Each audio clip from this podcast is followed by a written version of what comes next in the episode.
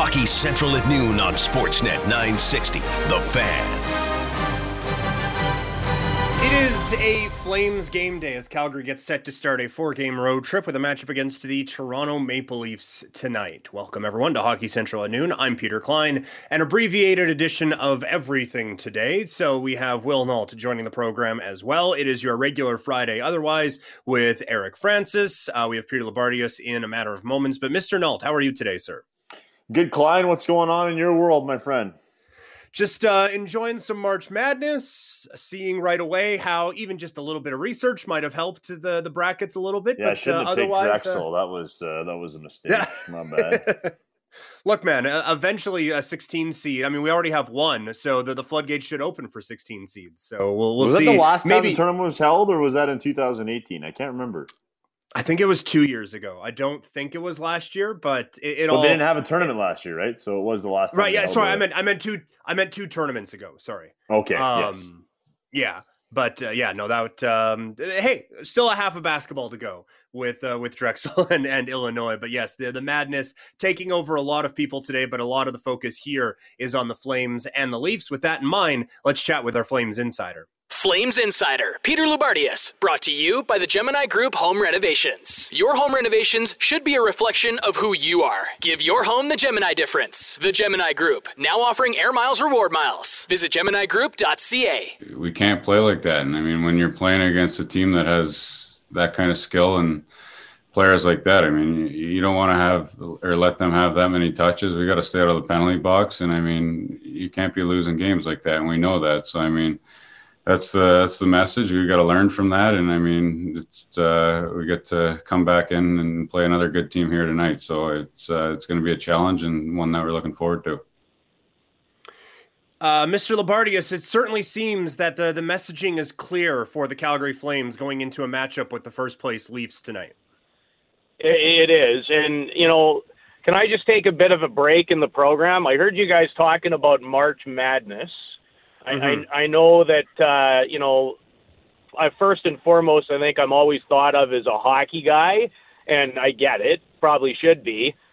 Do you know what my first recollection of March Madness was? It hmm. was nineteen seventy-eight, first year in Saskatoon. I had cable television, just to put it into proper perspective. And the championship game featured Magic Johnson's Michigan State Spartans against Larry Bird, Carl Nix, and the rest of the Indiana State Sycamores. Nice. And the theme song and the N B C theme song going into the final game was Kenny Loggins' This Is It. So they're just, for some of our uh, older people, that uh, yeah, that's an exciting time. Now back to the Flames. I digress. Guys, help me with this one. So I always think in sports, whether it's with this team, any type of sport, everything coming off good games and bad games is about your response. Now, in assessing the Calgary Flames through four games under Daryl Sutter, would we all agree that we have seen real progress in their team game through those four games? Are you guys both both on the same wavelength there? Yep. Yep. So the next step is, how do we assess certain individuals? And, you know, I, I think we've seen some terrific performances since Daryl took over. And in some ways, I'd have to say, and again, um, feel free to engage, if you will, or, or not. Um, have we not seen a lot of the same characters for the most part? And, and kind of toss the Edmonton game, which we can't toss. Haven't we seen a lot of those guys continue to play pretty well? Yeah, yeah, I would agree with that. Yep. You're talking about the big core pieces on this team, Pete? Yeah, for, for the most part, yeah. Yeah, for the most part, absolutely. So let's hear from the head coach, who we heard from today in regards to this. Where where does he think they're at through four games? And and I think he gives a great summary here.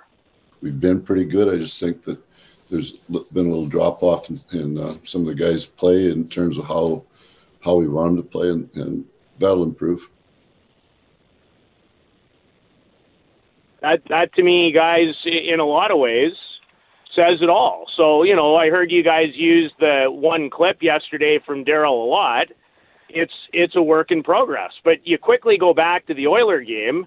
Um, you know, did you was your team game good enough? No. Um, did you turn pucks over? Yes.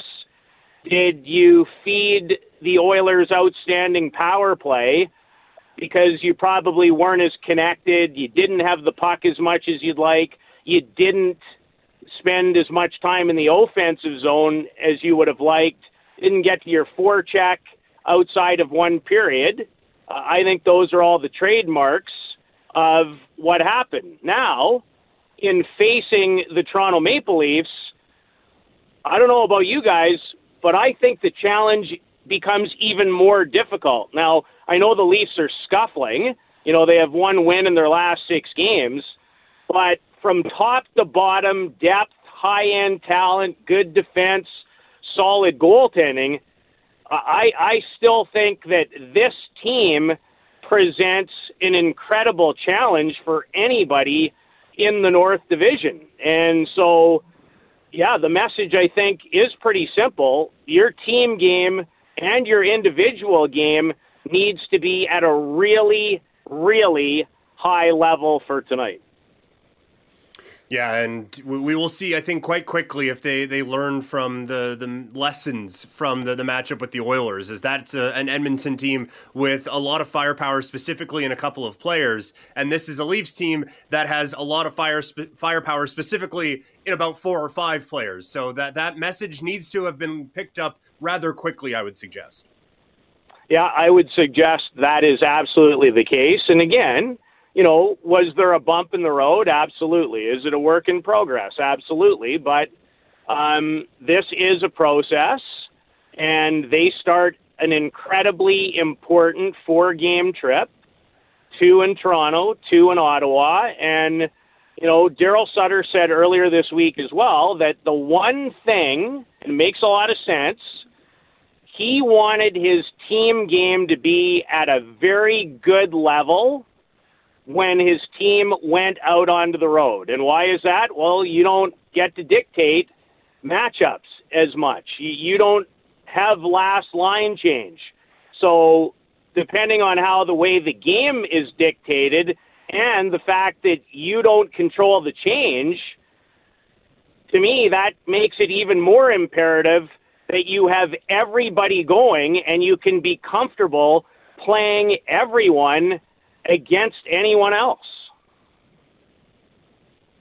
Yeah, and this is a Leafs team that will certainly test that tonight as we chat with Peter Loubardias. Um, a lot of attention being focused on the, the firepower question, or the firepower answer, I guess, that uh, Daryl gave the other day. And when you think of the firepower on this Flames team, you think of Johnny Gaudreau for sure. Um, how do you feel he's fitting in with Daryl over the first few games here?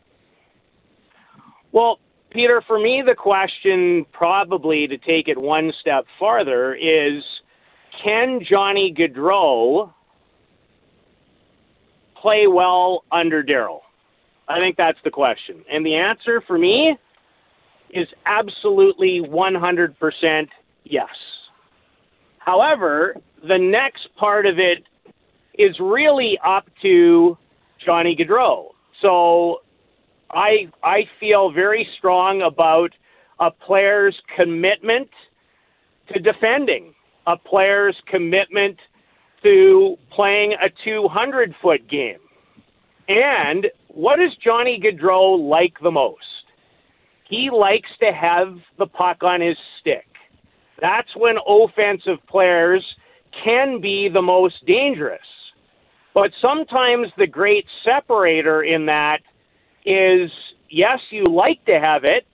How how hard do you work, in a sense, to help your team as a group get it back, which limits defensive zone and allows you to play in what Daryl Sutter calls the fun zone, the offensive zone. So for Johnny Gaudreau, yes. Does he continue to need to work more diligently, as all players do, at things that he's not as good at? It's really important because that feeds what you are good at. And I also know that today, you know, there was a lot of talk under Daryl about a more of a dump and chase mentality to your game. So there's two things about that that I think is a bit of a misnomer. And even Sean Monahan talked about it today in the availability. Daryl Sutter is not in the right situation wanting you to dump the puck. When he is wanting you to dump the puck, and with purpose, and to right places, is when you don't have the ability, based on what is in front of you and how you adjust, to try to beat two and three people by yourself. So the best offensive players in the game, the best teams in the game, have the ability, shift to shift, game to game, to adjust to their opponents and how the game is being played. So if the Leafs and other teams have three and four guys back in the neutral zone, can you go on the rush effectively? No. But that doesn't mean if you come out of your zone the right way. Look at the winning goal against the Edmonton Oilers two games ago. The Flames come up the ice, Hanifin joins, you turn that into a rush attack, and you score the game-winning goal. So my point is, it doesn't have to be one way or another. What it has to be is individually for a guy like Johnny Gaudreau, and I'll take it to another place in the game, and that's on the power play. Well, your power play entries, not solely, and they're making some tweaks and changes. Guys, would we not agree that, you know, Johnny Gaudreau, in terms of entries, is a really critical guy in regards to your power play entry? Oh, yeah, he is, he is the critical guy. So the decisions that you make in those situations are critical in order to either carry it in, pass it in, put it in a place where you can retrieve it, because for that number one unit, which I think has scuffled a little as of late, if you're not winning as many face-offs, then entry really becomes critical. And as Daryl Sutter will talk about tonight on, you know, the coach's winning roadmap on Flames warm-up, with this team, you know, that is, for that first unit right now, he confirmed to me today that entries have probably, of the three things, retrieval, winning faceoffs, entries, if you look at those as the three keys on a good power play, with that unit in particular, he did agree when I asked him that, you know, entries is an area that absolutely one hundred percent has to improve. And the other thing is, it also depends on who your opponent is. You know, and, and Will, I'll take you, instead of just asking both of you, my mistake, um, is, does your power play not do two things on a night like tonight? Does it not feed your five-on-five play?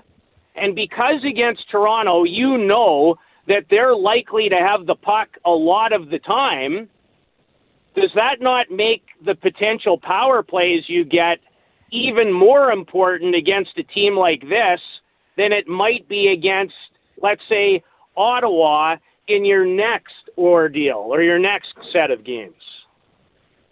Yeah, I would say it does. And I, I think you look at the the ways Calgary was effective uh, the, earlier on this season when they played Toronto was feeding off of that power play. I know they took a bunch of penalties as well, and their P K was very strong. But in that series in Toronto uh, about a month ago, it feels like, that was, you know, primarily a lot of special teams play, and, and Calgary did a great job at that. So, yeah, I would say absolutely that would feed both of those things you're talking about.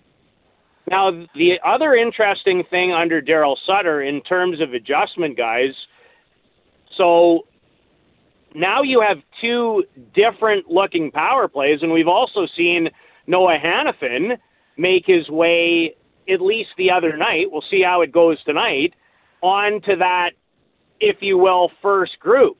And then the second group, the change has been, in a number of cases, instead of one defenseman and four forwards, they've gone to Anderson and Giordano and three forwards. So, as Daryl also described to me today, you know, one power play, the second group, if you will, is more of a shooting volume power play.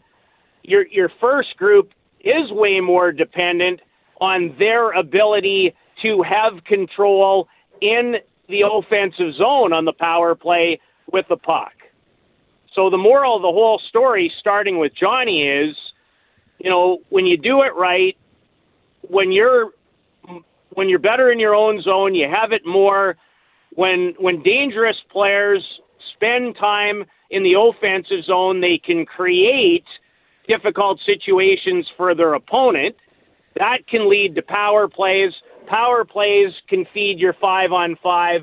And, you know, in the case of Johnny Gaudreau, even this year, when was Johnny Gaudreau the most productive? He was the most productive earlier in the year when their power play was clicking at a more consistent level. Chatting with our Flames insider, Peter Loubardias, here on Hockey Central at noon on Sportsnet nine sixty The Fan. I'm Peter Klein. He's Will Nault. What about the uh, the Leafs, uh, Lou? I know you mentioned it earlier. They are are certainly maybe a step up from the last two games of the Edmonton Oilers. And, and the, the Leafs, for a lot of people, are the benchmark in this division. I think it's the same for you. What makes Toronto that benchmark? What makes them so effective, and what are some of the changes that you're seeing tonight that includes uh, Wayne Simmons being back after a lengthy absence? Well, you know, the Leafs, to their credit, have made some really good changes. So, yes, Wayne Simmons off to a great start before he broke his wrist in a game um, in early February against the Vancouver Canucks. Hard to play against.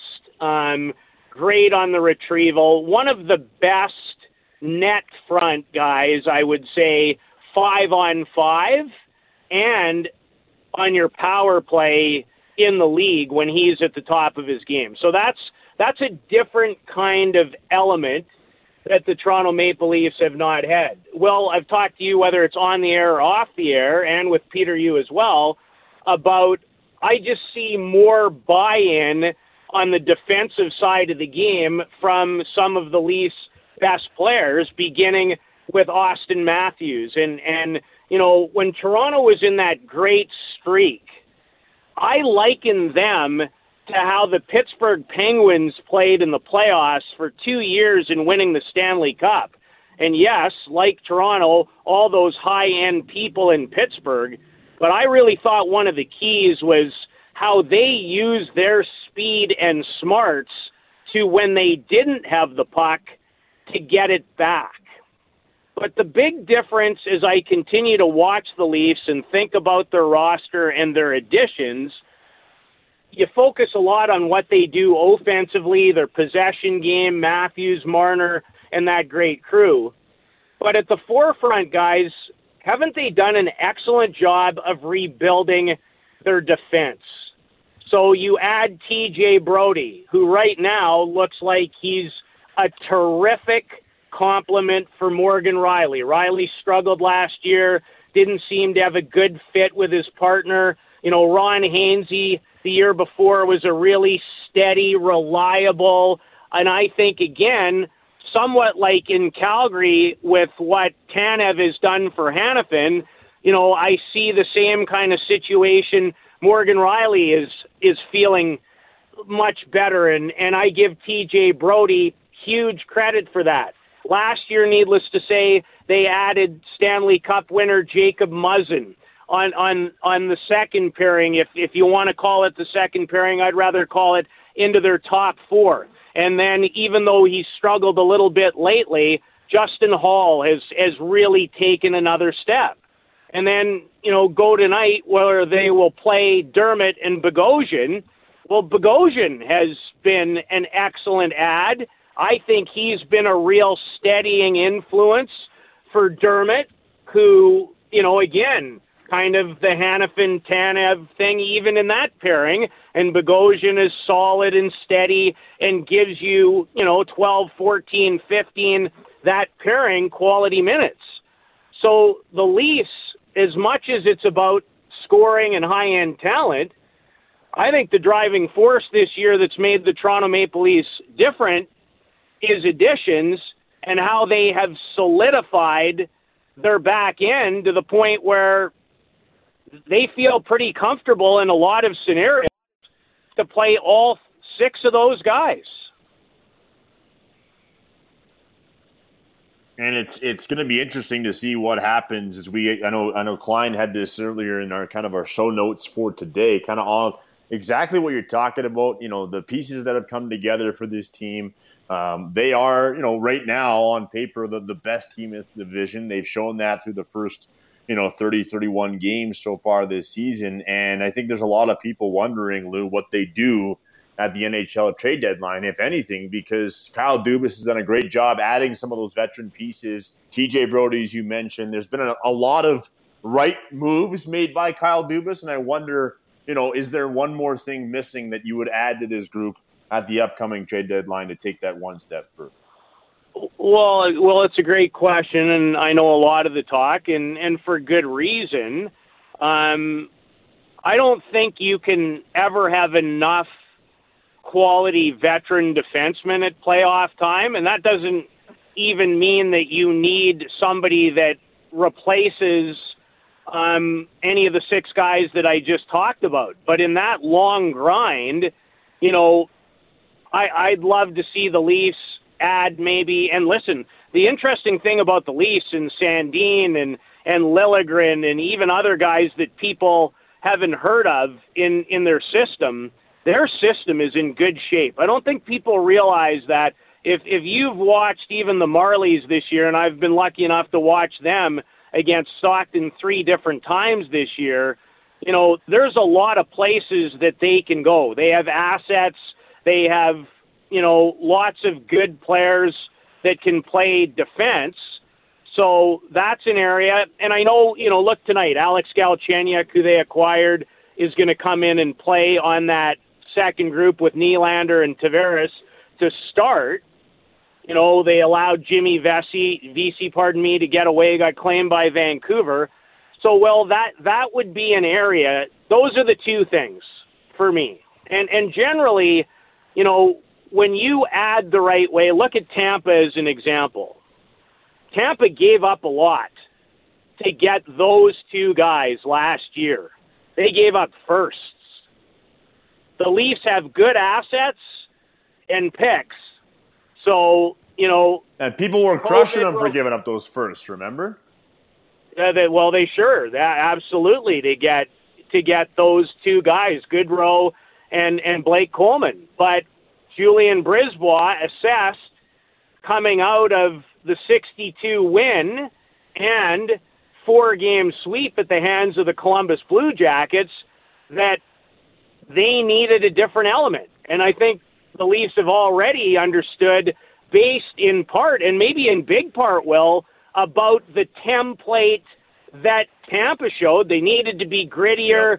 Yep. You know, they needed different types of players in their lineup. So with Simmons, um, haven't even talked about Thornton, which for me, Joe Thornton, I don't even think needs to play a minute or get a point. I think what he's meant to Austin Matthews and, and, and what he brings, the enthusiasm in that room and the buy-in that that guy gets, I don't think that's hard to find. That's unique.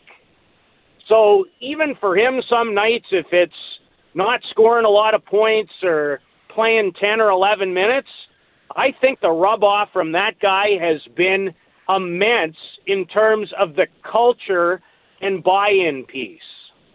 So that's really how I see where Toronto is and where they're still trying to get to. As we wrap things up today here on our, our Hit with Lou on Hockey Central at noon, it is time to dip into Lou's mailbag. Lou's Mailbag, brought to you by Ruth's Chris Steakhouse, where prime steak is broiled to perfection and served sizzling on a five hundred degree plate, ensuring each bite is as hot and delicious as the last. You deserve this. You know the drill. Send in the questions to sportsnet dot c a slash nine sixty. If we ask yours, you are going away with a one hundred dollars gift card to Ruth's Chris Steakhouse. Today it is Tyler with the uh, the victory. His question, Lou, uh, with the way Daryl coaches dump and chase, what will Johnny Gaudreau have to do to find more offensive success? We've kind of talked about this a little bit, but maybe go into a bit more specifics of how Johnny can find success on the offensive side of things with Daryl.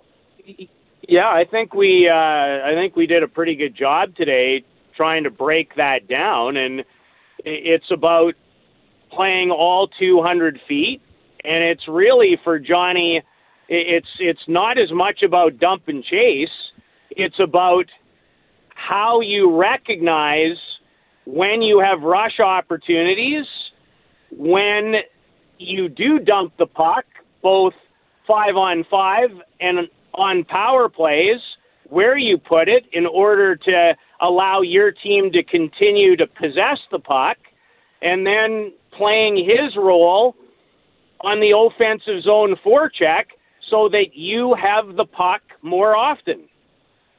The simple part of the answer is the better you are without it and the better decisions you make with it allows you to have success.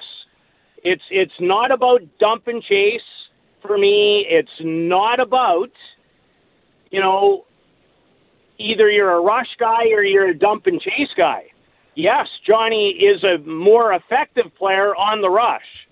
The next step for Johnny Gaudreau, in my humble opinion, is to sometimes make better decisions when you don't have rush opportunities. So there you go, Tyler. There is the answer to your question, and soon you'll be getting a one hundred dollars gift card to Ruth's Chris Steakhouse, and that is Lou's Mailbag. Lou's Mailbag, brought to you by Ruth's Chris Steakhouse. Treat yourself to the primetime menu and indulge in two courses, including the mouth-watering petite filet for just forty-nine dollars. This is how game day is done. All right, Lou, enjoy the games tonight, and uh, really looking forward to chatting with you about uh, both tonight and tomorrow when we chat again on Monday. Thanks, fellas. Have a great afternoon, and keep up the great work, you two. Flames Insider, Peter Loubardias, brought to you by the Gemini Group Home Renovations. Your home renovations should be a reflection of who you are. Give your home the Gemini difference. The Gemini Group, now offering Air Miles Reward Miles. Visit gemini group dot c a. We've heard a lot about firepower over the last twenty-four hours or so. That conversation's going to continue as uh, Eric Francis has some thoughts on that. He will share them on Eric Francis Friday coming up next. Hockey Central at noon on Sportsnet nine sixty, The Fan. Getting ready for Flames Leafs today here on Sportsnet nine sixty The Fan. This is Hockey Central at noon. I'm Peter Klein. He is Will Nault. Coming up at five o'clock today, it is the Calgary Flames taking on the Toronto Maple Leafs. That means a four o'clock warm-up here on Sportsnet nine sixty The Fan. Uh, a lot to get to as the show rolls along. Let's keep going, though, with now Eric Francis Fridays, brought to you by Hyatt Infinity. Save up to twenty-four grand on a two thousand twenty Q X eighty X demo during the two thousand twenty clear-out event. Hyatt Infinity, Heritage Meadows Road on Luxury Lane. Mister Francis, how are you today, sir? I am well, my friend. Looking forward to a nice early game uh, for a couple nights in a row here. And, uh, yeah, life's good. Nice outside. Uh, I mean, not everything's rosy in Flamesland, but it, uh, it sure is nice here in Calgary. it, it seemed like things were coming up roses for a while with this Flames team, and then uh, a bit of a step back the other night. Do you view that game as just kind of a blip on the radar, or is this old habits dying hard with this Flames team? Nah, well, we're about to find out. I mean, they're three and one under Sutter. Everybody knows that. And, uh, you know, prior to that game, they were looking pretty good. And I got to be honest, I, I, yes, the score got out of hand, and that can happen against Connor McDavid. And, you know, the the Calgary Flames, you know, in the second period had a really strong, there was a four-minute push there early in the second period. Like, they responded well to their, after the first period being down two nothing.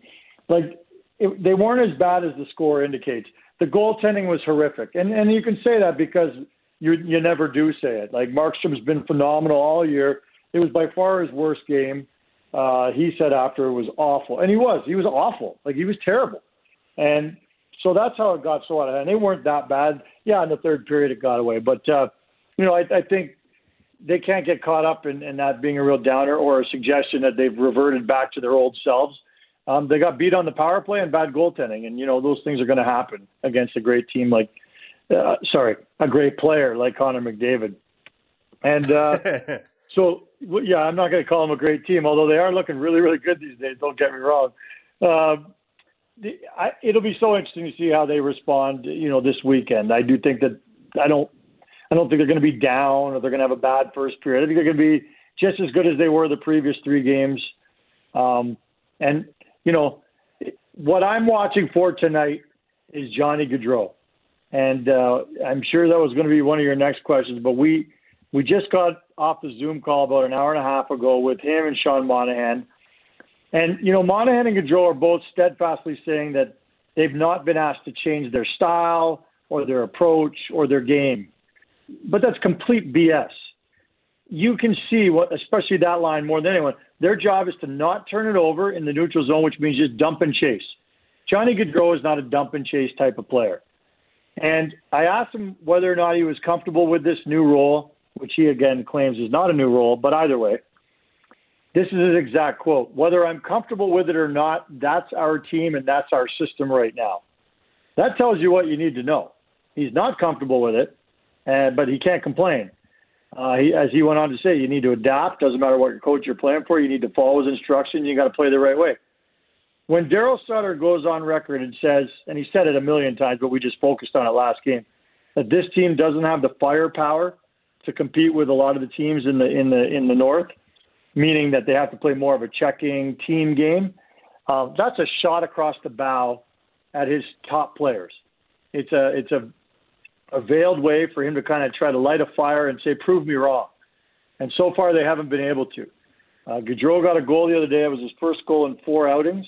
And, um, you know, he struggled under Sutter's new checking first system. And as he should, as he should be expected to, to struggle under a checking first system. Johnny Gaudreau is not a checker. Um, the, the key is to try and find a role. He has to find a way to contribute, even though he can't play that checking game very effectively. And that's what we're out. We all wondered. And uh, so far, the early returns are not good. And uh, and Johnny admitted today that there's a little bit of frustration there. He says, oh, I'm not frustrated at all. But I watched him slam his stick the other day into the uh, into the water bottles after a shift when they were winning a game three one. So even though they were winning, he was still frustrated out there. So we're seeing some interesting signs from Gaudreau uh, under this new regime. Uh, yeah, you answered like two of the questions I was going to have after this, sure. but uh, I, I do. Oh no, it's all good. Um, I, I do want to, to kind of keep going on that, that firepower one, because that's something we talked about yesterday about how that felt like just as much of a message to the team as it was to any of the, the media on the Zoom call. And I, I presume you, you take it similarly.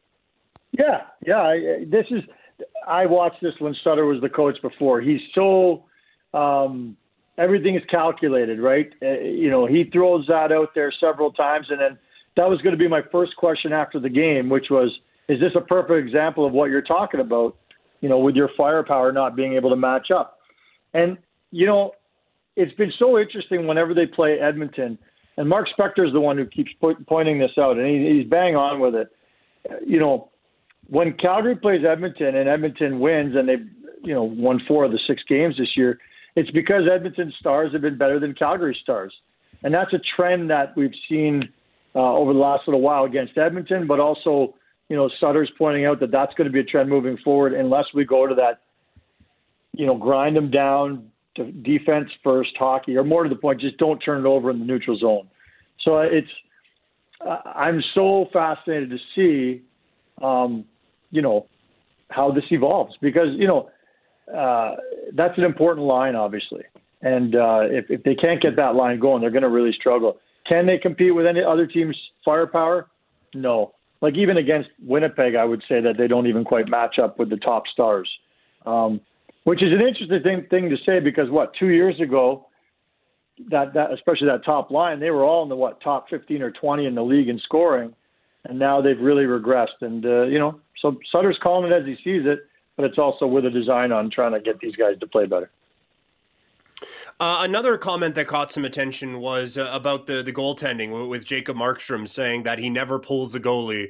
Um, certainly Jonathan Quick and Mika Kiprasov can attest to how much he can ride a number one goalie. Uh, but how how did you take those comments? That, that seemed to catch some people off guard.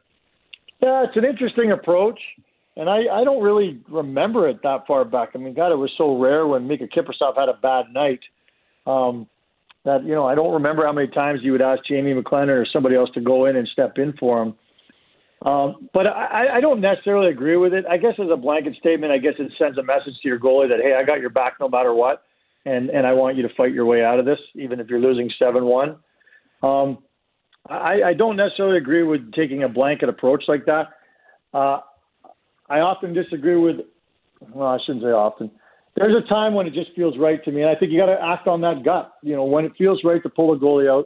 And in this case, in this situation, I really think it's important to pull a guy like Markstrom out of a game like that, because you need to give David Rittich more reps and, and continue to try building his confidence. So I disagree with the blanket approach. Um, I think it's it should be you take it on a game by game basis. And especially the other night, it should have you should have taken him out and put Rittich in, even for twelve, thirteen minutes. It still gets him in there, gets his head into the game, gets him used to coming off the bench cold, and gives him more and more confidence, hopefully, as he moves forward. Eric Francis Fridays continuing here on Hockey Central at noon on Sportsnet nine sixty The Fan. I'm Peter Klein. He is Will Nault. Eric, a lot of attention on Gaudreau and how would he play under Sutter, and that's, you know, obviously fair. But the other guy that I think a lot of people were very interested in was Matthew Tkachuk. And if you look on paper, the numbers are still okay because, you know, thanks to some great outputs against Ottawa and two assists the other night against Edmonton uh, in a game where you pretty much got your doors blown off, and congratulations, scored two goals late. But I'm curious why Matthew Tkachuk's getting skirted of, of all blame here, because I would say in the last, what, seven games, there's only been one of those he's played more than sixteen minutes. And I uh, I haven't been a huge fan of, of number nineteen's game of late. I don't know if he's injured or banged up or what, but something does not seem right. Am I alone there? Do you agree? Where, where are you at on Matthew Tkachuk? No, I, I one hundred percent agree. Something's not right. I mean, I kind of thought, like I think most people thought, that he would flourish under Sutter, uh, a guy who's basically given the green light to just go and, or not the green light, but the the nudge to continue hitting everything that moves, uh, being a relentless forechecker. Um, and I think he's continued to do that. Like, I watch his hit count every game, and it's still pretty high, and he's still very engaged as a checker. But what I haven't seen from him for a long time, most of the season, is just those dangerous offensive uh, forays. You know, like you, you rarely see him get a really good scoring chance. He's generating most of his points with really – really great setups from behind the net after digging the puck out. And he's, you know, he's still a great heads-up player. But I, I really think that what's missing are those chances where they're breaking in on a two-on-one or three-on-two or or any sort of situation where he's got a point-blank, really good scoring chance. So I one hundred percent agree with you. He can, kind of has escaped the criticism. Um, but, you know, over the last four games, there hasn't been a lot of criticism to go around. And I think right. everybody's kind of reserving some of their criticism to find out how these guys settle into the new system. But one hundred percent agree. Matthew Tkachuk has not been the player that he was last year for the last, you know, I don't know, twenty games. It just it just doesn't look right to me. What do you see in terms of uh, everyone likes to say measuring stick or, or kind of a, a, a benchmark game, find out where you stand type of attitude against Toronto? Where are you on that, and, and what are you watching for tonight? Because, yeah, the first time in four games under Daryl, uh, it kind of it kind of did not go the way they wanted, and not very often do you see Sutter teams give up seven goals. So what are you watching for tonight, Eric? Yeah, I mean, I, I think the thing that we're all watching for the most is just, can they remain consistent? And I, again, I thought they were okay in the first period the other night. Sutter said this. He said, we were okay in the first period. We lost the first period, two nothing. Second period, we tied, if not, you know, at one point it seemed like they were the better team. Uh, and then the third period, they got their doors blown off, as you said. But, um, you know, consistency has been the big question. They were, for the first nine periods under Daryl Sutter, they they were extremely consistent and persistent. Um, you know, can they put another three periods together like that? That's what I'm kind of watching for. I have no doubt that they will, actually. I really think these guys have bought in to the style of play that uh, he wants them to play. Um, but, you know, again, giveaways have been their bugaboo all year long. And even against Edmonton, I didn't think they were badly outplayed, uh, but two or three bad giveaways and the puck's in the net every time. You do that against Toronto, and the same thing's going to happen. And uh, I don't think by any stretch is the North Division the toughest in the league. As a matter of fact, I think strong arguments can be made that it might be the weakest division in the National yeah. Hockey League. But that said, it's still there's still tons of tough tests. Maybe that's just because the Flames aren't that great a team, um, you know, but every single night, it seems like there's a tough test unless you're playing Ottawa. And, of course, they made Ottawa look pretty good, too. So um, this is a, you know, the Leafs, for sure, you have to include in the league's top five or six. I really believe that. And so it's going to be interesting to see um, if, if any giveaways, if they play it even safer than, than they have the last little while, uh, because they have to. They just have to be safe. I, it could be a real low-scoring game, and that's the way the Flames want it. Final one from me, and that's just kind of on the, the last tweak that we've seen Daryl make. Uh, we've seen other coaches, as long as Noah Hanifin's been here, been hesitant to put him on special teams. But Daryl Sutter's come in and, and is trying to get more out of Noah Hanifin because I think he sees a lot there. What do you make of Hanifin getting some power play work, and, and what have you seen from Noah under Daryl Sutter? Yeah, I like it. I like it. I mean, the guy's got, what, three goals in his last six games. I know he went like forty-four before that. Uh, without a goal, but um, we all know that there's a little more there with that skating ability. Um, and, you know, he's got good hands too. Like, it's all there. It's just a matter of, you know, why isn't he getting more points? It's it's shocking, really. Um, I like that he's trying to get more out of him and put him in uncomfortable situations. I think the message for a lot of these guys is be ready. Doesn't matter who you are, but be ready. You know, I don't think anyone saw that Hanifin was going to start getting power play time. I'm not even sure Hanifin saw it coming. Uh, although they probably talked about it. Um, but I love it. I mean, Rasmus Anderson has been really good this year, and I think, you know, he's handled that power play well, but the numbers for that power play have not been good for quite some time.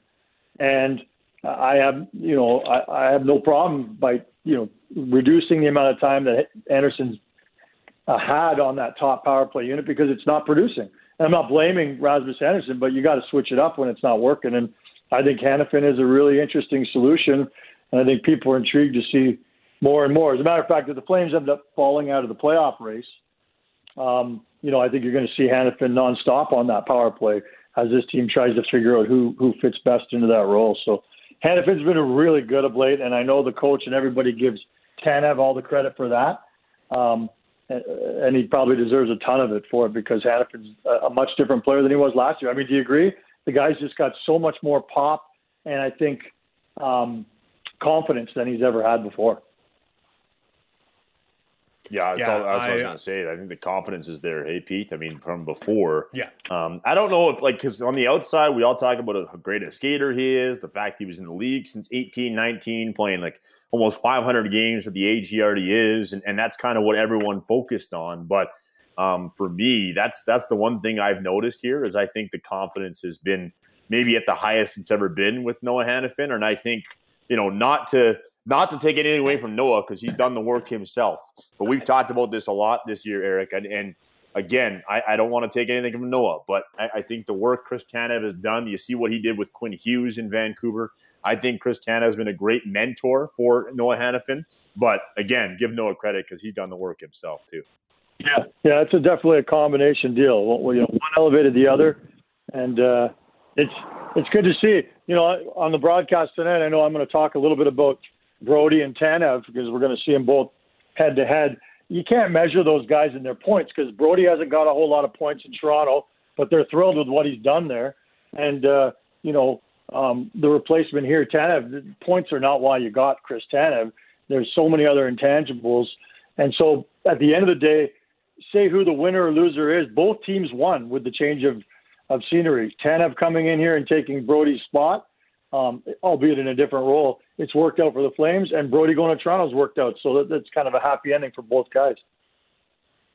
Uh, last one from me, Eric. The uh, the trade deadline now less than a month away. Uh, aside from uh, a Sam Bennett request that feels like it was about eight years ago with everything that's gone on here, um, it's been pretty quiet on the rumor mill from the, the Flames side of things. Do you anticipate uh, a pretty quiet trade deadline season here in Calgary? Yeah, I certainly do. And I don't, I've been on record from day one saying I don't think they're going to trade Sam Bennett. I still don't think they're going to trade Sam Bennett, but that's not going to prevent every single media outlet from putting him on their trade board as one of their top ten guys who are going to get moved on deadline day. Can't see it happening. Now, all that said, and to answer your question even more broadly, like it, a lot depends on what the Calgary Flames do in the next couple of weeks. I mean, they may play themselves out of a playoff spot. I, I don't think that's going to happen, but um, you know, if they do that, then you, then the G M has a completely different hat he's wearing at, at trade deadline. Maybe he sells off an asset or two. I can't see that happening. Uh, but again, uh, right now, assuming they stay in the race, um, I, I, I, you know, he doesn't like rentals. I don't think, uh, you know, you got to keep the Seattle expansion draft in mind when you're making any sort of moves. Uh, you got cap issues, you got quarantine issues, you got border issues. I just don't see it. I, I don't. And plus, you guys tell me. I guess here's the bigger question: what's the glaring need in Calgary? I mean, they yeah, maybe they need more firepower, like a superstar, but you're not getting that at the trade deadline. Like, I, I don't know what the glaring need is. Obviously, they need to be better for sure, but where's the glaring need? Is it that Brett Ritchie spot alongside Gaudreau and Monahan? Good luck finding a, a fit there. They've been trying forever to get a fit there. It's only happened twice where it's worked out with somebody. I, I just don't know what you identify as your glaring, overwhelming need that you need to sacrifice some of your future to address that need now. I, I just can't see it happening. Yeah, for, for me, the biggest need is uh, right-wing top six. But to to your point, uh, that those don't just grow on trees. That could be a, a difficult thing to pick up in a deadline deal. Yeah, like, yeah, the, exactly. And so same, you agree with me that you might, you know, yeah. Brett Ritchie, I actually think he's been the better player on that line most nights. I, I actually think that, and it's a hell of an indictment on Gaudreau and Monahan. But, you know, he's out there doing the work.